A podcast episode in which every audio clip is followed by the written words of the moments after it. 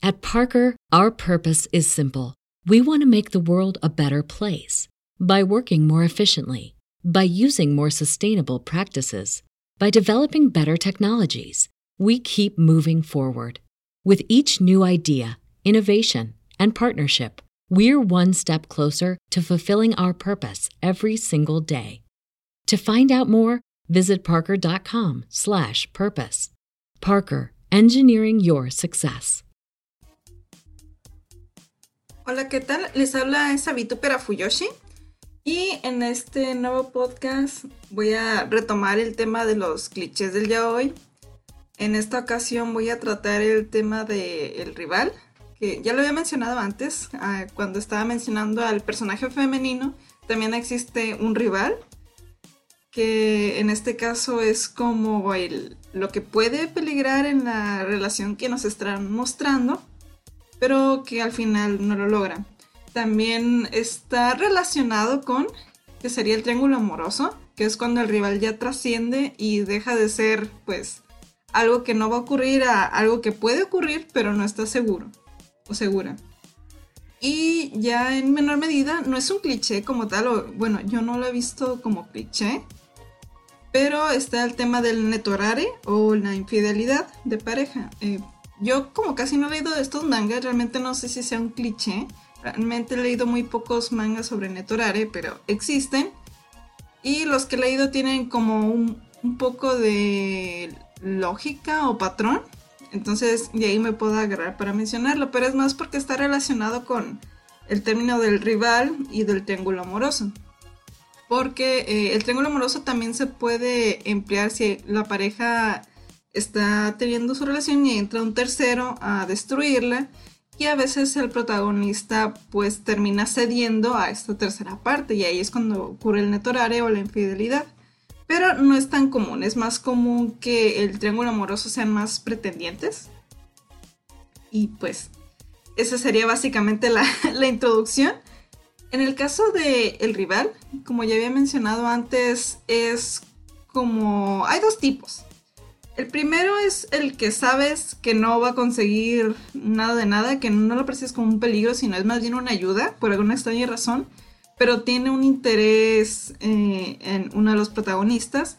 Generalmente termina dando su apoyo o termina haciendo algunas acciones que hace que la pareja que eh, no sabe si consolidarse o en este caso declararse, se les da el empujoncito. Este lo he visto más en los tipos de mangas que son un poquito más soft, que son más suavecitos como tipo Shonen Ai, en el que este rival lo que hace es de que les empieza a decir una u otra cosa a ambas partes para que se animen y se declaren. En este caso este rival es un poco más pues inocente, más buena onda, te cae bien y, en vez de decir, ah, maldito, tú quieres que consiga su propia pareja. Y entonces, más bien, en vez de que sea un rival rival, es como un amigo rival, pues realmente no sabes que no va a conseguir nada, pues, aunque lo intente, porque es cero a la izquierda, a ninguno de los dos le interesa y por más que se esfuerce, sabes que no va a conseguir nada. En el caso del el otro rival, este sí representa un peligro para la potencial relación de los protagonistas. Y, ah, bueno, este es un detalle que quiero comentar, que el rival no es protagonista, es un personaje secundario que posiblemente sepas muy poco de él, pero que está ahí para causar problemas o disturbios o, al contrario, eh, beneficiarlos como pareja pero no es un protagonista, entonces tú sabes que no va a trascender. Ese es el rol del rival, simplemente es ser una molestia eh, por ahí o ayudar. Pero por lo general tú sabes que no vas a saber más de su vida de lo que conoces de los demás secundarios. Es muy X, no es un protagonista. Entonces el rival que es un peligro generalmente es este que acosa a uno de los personajes, pero para intimidarlo, para decirle, oye, ¿sabes qué? Yo voy a pelear contigo porque sé que te interesa ese chico y voy a pelear por él. Entonces, este personaje es un poco más, ¿cómo se diría? Más malicioso, hace trampas, amenaza a su otro rival. pero tú sabes que no va a conseguirlo. tú en el fondo sabes que no va a conseguir lo que planea y si logra eh, hacer algún manoseo o besarlo, sabe, sabes que no lo va a aceptar el otro. Generalmente ocurre cuando, ponle tú que besa al, al protagonista y el protagonista se da cuenta que no siente lo mismo. Dice, ah, esto es diferente, no, no me gusta, me das quito. Entonces con eso ya sabes que no va a conseguir nada. Te quedas, nada, tú vales. No, no vas a conseguir nada de lo que te estás planeando. Y es porque la historia te lo pone así, porque casi no sabes nada de él, porque o si te lo ponen es muy poco y como que hacen lo posible para que te caiga mal. Entonces tú sabes que no va a conseguir lo que quiere y más bien va a ser para que dé malos, malos entendidos, que tenga problemas la pareja. Y esto sería este tipo de rival que simplemente sirve para hacer más drama. Ese es su único fin, no, no hay otro más que que sea drama, que haya llanto, destrucción, apocalipsis, nada más. Es su única función y nunca va a conseguir lo que planea, pues realmente no va a conseguir a la pareja que quiere no lo va a lograr conquistar. En el caso del el triángulo amoroso, aquí cambia algo. En este caso el rival, entre comillas, ya no es un rival, es otro protagonista. Entonces, en un triángulo amoroso hay tres protagonistas y tú te sabes la historia de los tres porque te los van explicando. Así que de esta manera, eh, uno de los intereses del autor es de que no sepas a quién, a quién inclinarte. Obviamente uno como lector va a tener un preferido, pero tú sabes de la historia del protagonista, que es el objeto deseado de los otros dos o viceversa. Y eh, pues como sabes más de ellos, de alguna manera te encariñas o tienes más empatía o dices, ah, este me cae bien, o este no tanto, pero tienes más información de ellos, pues son realmente personajes importantes. Entonces, en el caso del triángulo amoroso, es de que ahí no tienes en claro quién se va a quedar al final, qué pareja. Y este es un juego de, tira y afloja, porque a veces avanzan, avanza con uno y de repente avanza con otro y luego no tanto, y así se van yendo y por lo general tratan algunas peripecias o circunstancias en las que puede aumentar el estima o puede disminuir, entonces es una lucha constante. Y tú constantemente vas viendo cómo van avanzando o disminuyendo la relación con el protagonista.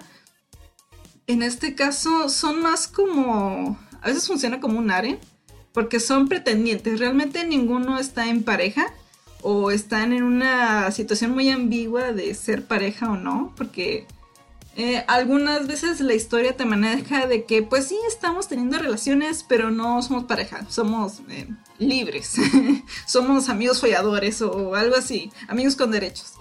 Entonces, como no tiene establecido que es una pareja, pues te deja como de que pues pueden hacer lo que quieran, así que háganlo. Y creo que estaba leyendo una historia de ese estilo, de hecho, más tarde se los voy a mencionar varias historias que tienen este cliché. En el caso del triángulo amoroso, me parece que es más reciente. No lo he visto tanto en mangas antiguos, uno que otro tal vez, pero no era tan popular. Ahorita sí es muy popular, sobre todo en los manguas, es donde más lo he visto. Y lo he visto una que otra vez en los mangas, pero es muy raro verlo. Pero si ahorita ya es cliché lo veo muy seguido, es de que, ay, sí, tengo el amoroso. yo, ah". a mí realmente no me gusta tanto, pero eh, es un cliché interesante, porque no tienes en claro cómo va a terminar o qué pareja va a ser al final.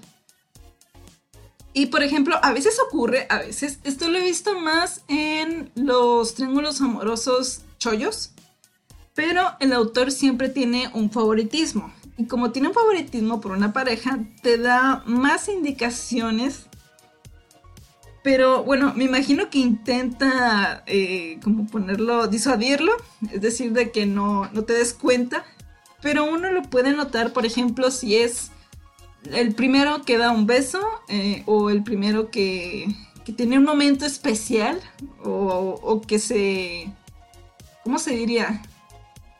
Que a veces te ponen la historia del personaje y tú sabes que hay ciertas cosas que son importantes para él y casualmente lo comparten te quedas, mmm, se me hace como que este va a ser el elegido. Y generalmente así es, porque el autor lo que quiere es de que tengan un vínculo un poco más fuerte, pero también quiere distraerte con el otro y también compartir cosas. Pero tú sabes en el fondo que esos puntos son un poco más importantes que los que comparte con el otro. Y hay otros que eh, realmente no te dan nada de nada, no te dan ninguna indicación clara, te quedas, ah, es que no sé con quién se va a quedar, me confundes. Esos son los más suaves, porque no sabes realmente cómo va a terminar aunque tú estés buscando las señales. Y bueno, prácticamente eso sería lo que tengo en idea de lo que es el triángulo amoroso. Como había mencionado, a veces pasa en los triángulos amorosos que sí hay una pareja establecida y que la tercera persona realmente está incordiando y pues ocurre lo que es el netorare. En el caso del netorare que está más relacionado con la infidelidad, pasa de que pues mira, puede ser el protagonista o su pareja el que hace el netorare. A veces pasa de que eh, el protagonista, el... Bueno, es que no sé realmente, los dos son protagonistas, se supone. Pero uno es infiel y ocurre que, que pues tienen que romper. Entonces, a veces pasa que es para que la pareja rompa o para que el otro que está entrando se involucre con alguno de los dos. Aparte de, o sea, que se incluye con los dos que sea casi una relación de tres.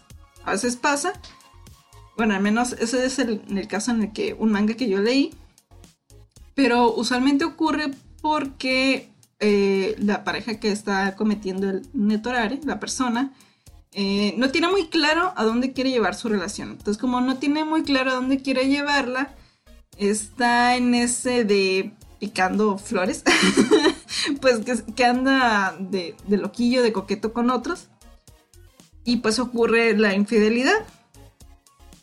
En este caso, la infidelidad puede terminar o cambiar la relación de la pareja. A veces pasa que la mejora, pero no, no es tan seguido. Realmente casi no he visto esos mangas. Generalmente ocurre que, que em, terminan y empiezan otra. También puede ser que en este caso el personaje que comete el netorare es un poco más eh, pasivo o que se deja mucho influenciar con los demás.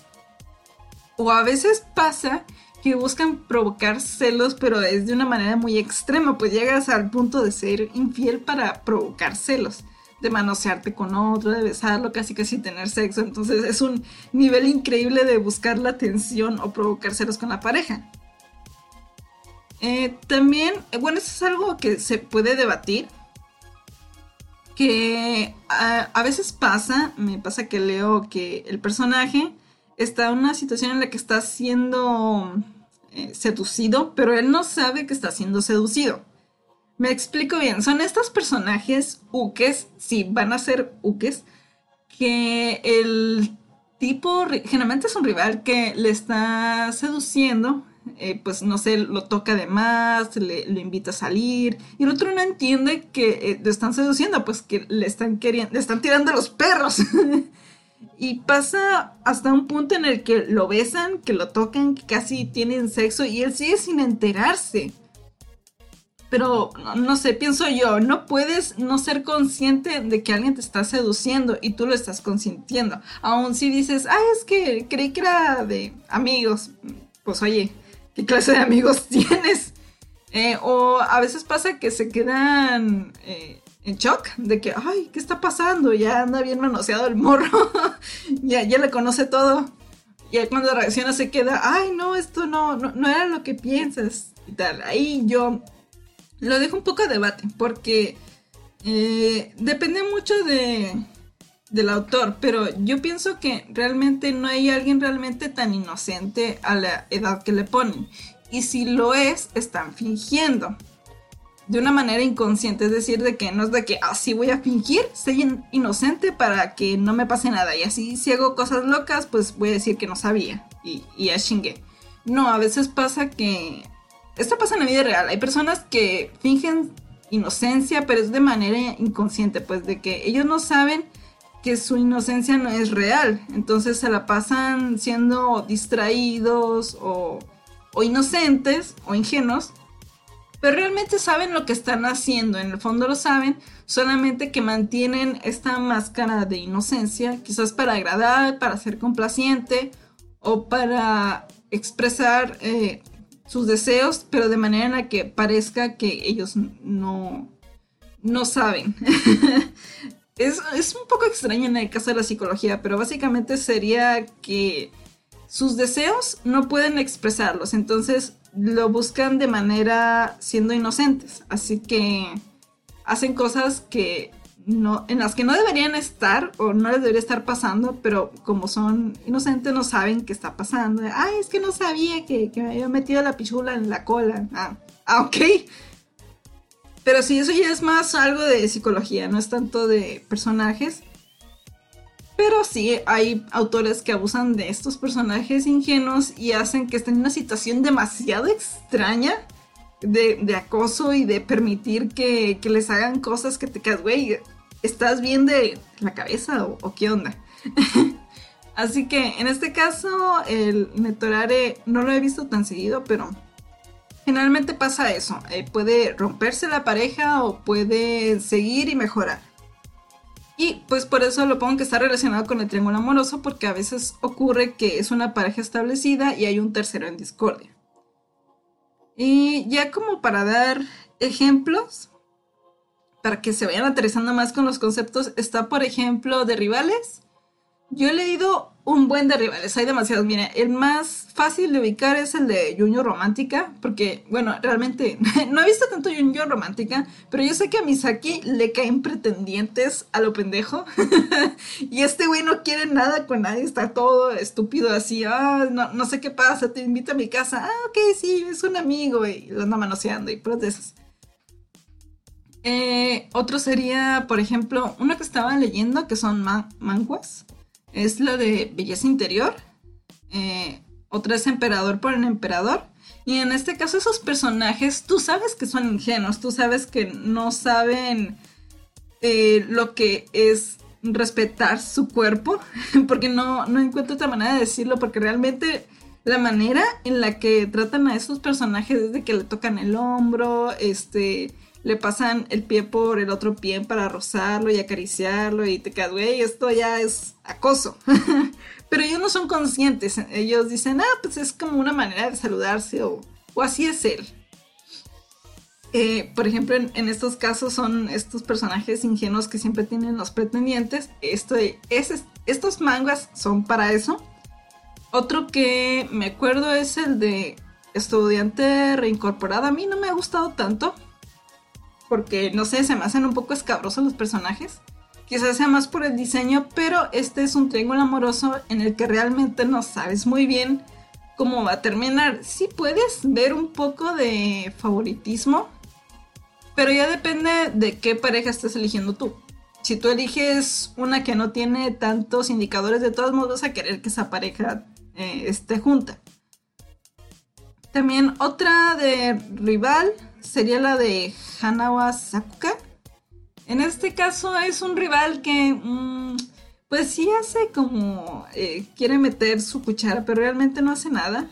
Es decir, el, rival es como que, ah, pues yo soy más joven y más guapo y, claro que sí, me va a querer.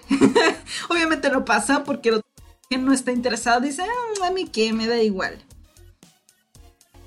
Y pues esa es otra. Otro que me acuerdo es la de Glenn, pero Glenn es un poco más oscura también, porque parece que habla de acosadores o de stalkers. Pero aquí ves a varios eh, pretendientes, algunos de ellos son acosadores que dan miedo. Pero también viene siendo rival. Otro sería Megumi Totsugumi en el segundo volumen, creo. Bueno, ya, ya tienes una idea de que va a ser un rival, pero lo desarrollan ya hasta el segundo volumen. En este caso yo no sé si entra como Netorare porque el protagonista eh, le echan hormonas o bueno es eh, em, intoxicado y pierde su fuerza y básicamente está siendo violado a la inversa porque pues como él es el activo, pues el otro se le monta para meterla y es una cosa un poco más grotesca porque realmente si no te cae bien este personaje, este rival, pues te va a dar un poco de asquito. Pero eh, no pasó más de que querían y no se pudo. Entonces, es un rival y más que nada porque sabes que no lo quiere, que no le corresponde, que no hay, no tiene oportunidad. De Triángulos Amorosos. Ah, pues es este manga que estaba leyendo que se llama Love or Hate. Todavía lo estoy leyendo, pero está muy interesante. Y precisamente es un triángulo amoroso porque no te ponen muy en claro cómo está la relación, porque uno dice una cosa y el otro dice otra y el otro dice otra. Entonces la relación entre los tres es un poco ambigua entre que el protagonista dice que está harto de uno y, que tal vez quiera con otro, pero no puede dejar de ver a este porque es todo un rollo. Y eh, se mantiene mucho en esa ambigüedad. Obviamente te da algunas indicaciones o pistas, pero de todos modos todo se maneja en lo ambiguo. Pues realmente hay un estira y afloja con ellos que hasta ahorita yo todavía he visto que se mantiene. Otro de triángulo sería, bueno, triángulo rival. Yo diría que es más bien un rival. Es una que se llama Querida Puerta o Dear Door. Y en esta es más sobrenatural. Pero pues obviamente está el amigo buena onda que, quiere contigo, pero nunca lo va a conseguir. y bueno, sí, más bien sería eh, un rival, más que un triángulo amoroso, porque realmente no hay como algo que lo haga dudar o decir, ah, es que tal vez sienta algo por él. No, tú sabes que no va a haber nada. Eh, ah, pues ya lo había mencionado antes, es uno que se llama Kyusu Wachis pero en el caso de este es que también maneja la infidelidad. Maneja entonces un triángulo amoroso y la infidelidad casi al mismo tiempo. Es porque aquí ocurre que el protagonista es casado y le es infiel a su esposa con varias mujeres y luego es infiel con teniendo sexo con el chico que le estaba ayudando a investigar a la esposa. Y ya en el segundo volumen me parece que aunque tiene una relación con el chico, sigue siendo infiel. O sea, mantiene su conducta de persona infiel por su inseguridad. Y. Ah, está suave. Pero estoy hablando de triángulos amorosos. Eh, ¿Cuál otra? La de Caminando sobre el agua. Tiene indicios de triángulo. Pero hasta donde yo me quedé, como que apenas está empezando. Porque se supone que recién habían. La pareja apenas estaba concretando. Y de repente aparece rival. Y ese rival, yo lo veo como un posible triángulo amoroso. Todavía no sé si vaya a ser, pero lo dejo en, que es posible. Uno se llama. Hay otro que es Taemiki no Kushisuke. Es, yo lo conozco como Sick Kiss.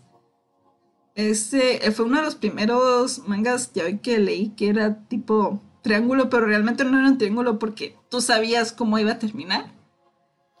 Pero la autora intentó hacer uno, un triángulo. Ella quería hacer un triángulo y más o menos sacó eso. En este caso, el personaje está enamorado de un amigo suyo. Aparece otro chico que dice, ¿sabes qué? Yo sé que te gusta este chico. Ah, ok. A cambio, coge conmigo. y básicamente esa es la historia. Y al final se termina con este chico con el que tiene sexo. ¿Por qué? Porque tiene sexo con él por primera vez y se besan. Y ya con eso es la indicación de que se van a quedar. Así que su triángulo amoroso realmente no fue tan ambiguo, pero ella quería como hacer eh, una especie de competencia en la que obviamente se notaba un poco más de lejos quién iba a ganar. De infidelidades no me acuerdo tantas, pero hay una que se llama Mukiso ya Irarene. Este es un manga viejito, eh, yo digo que es como de los 90 por el estilo de dibujo, que básicamente va de esto.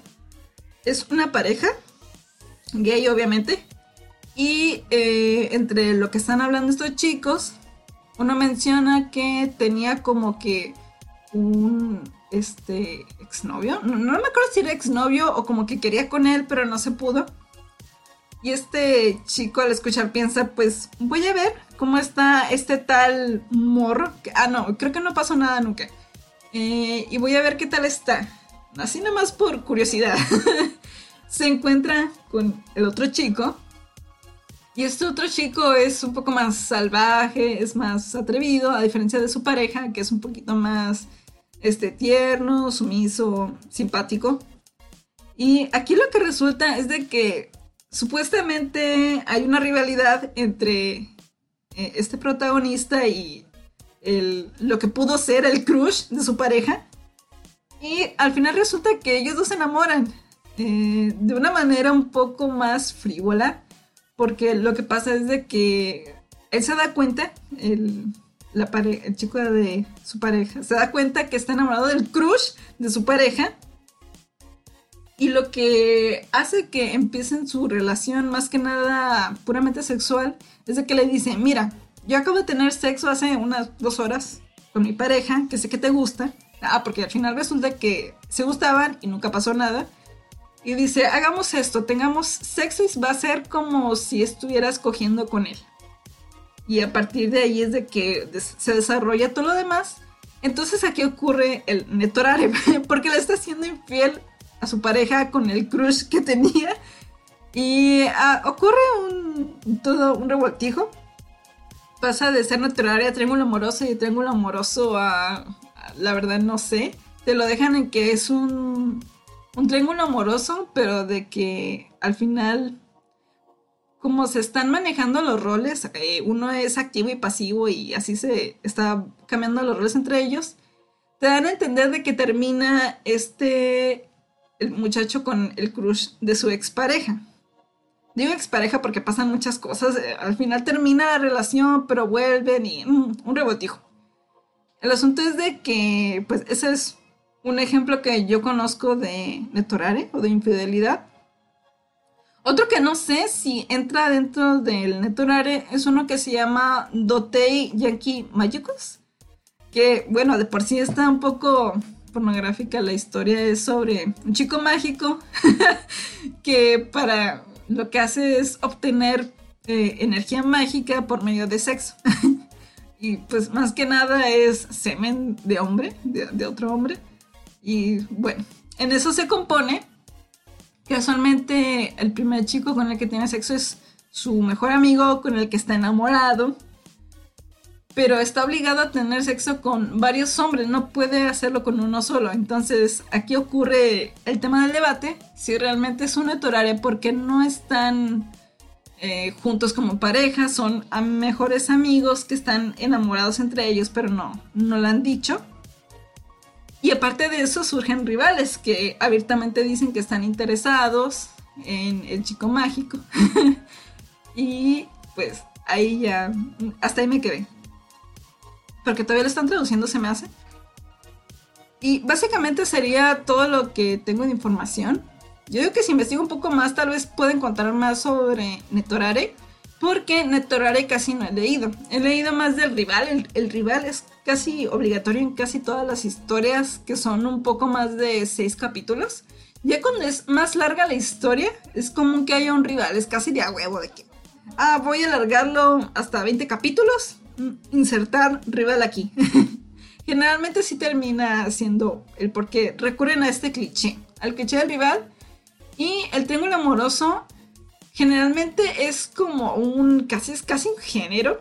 Entonces es como un género cliché, es como, no sé, lo, la novela romántica, lo sobrenatural, e, ese es un cliché. Básicamente así vendría siendo el, el triángulo amoroso, como un género cliché. Aunque más bien en este caso es porque se popularizó mucho. Y algunos han sabido llevarlo bien, así que por mí va bien, es un buen cliché.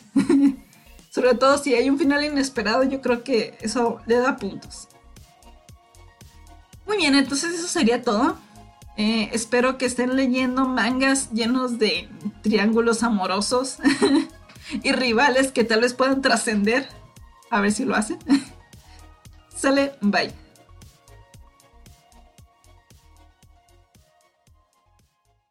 At Parker, our purpose is simple. We want to make the world a better place by working more efficiently, by using more sustainable practices, by developing better technologies. We keep moving forward. With each new idea, innovation, and partnership, we're one step closer to fulfilling our purpose every single day. To find out more, visit parker.com/purpose. Parker, engineering your success.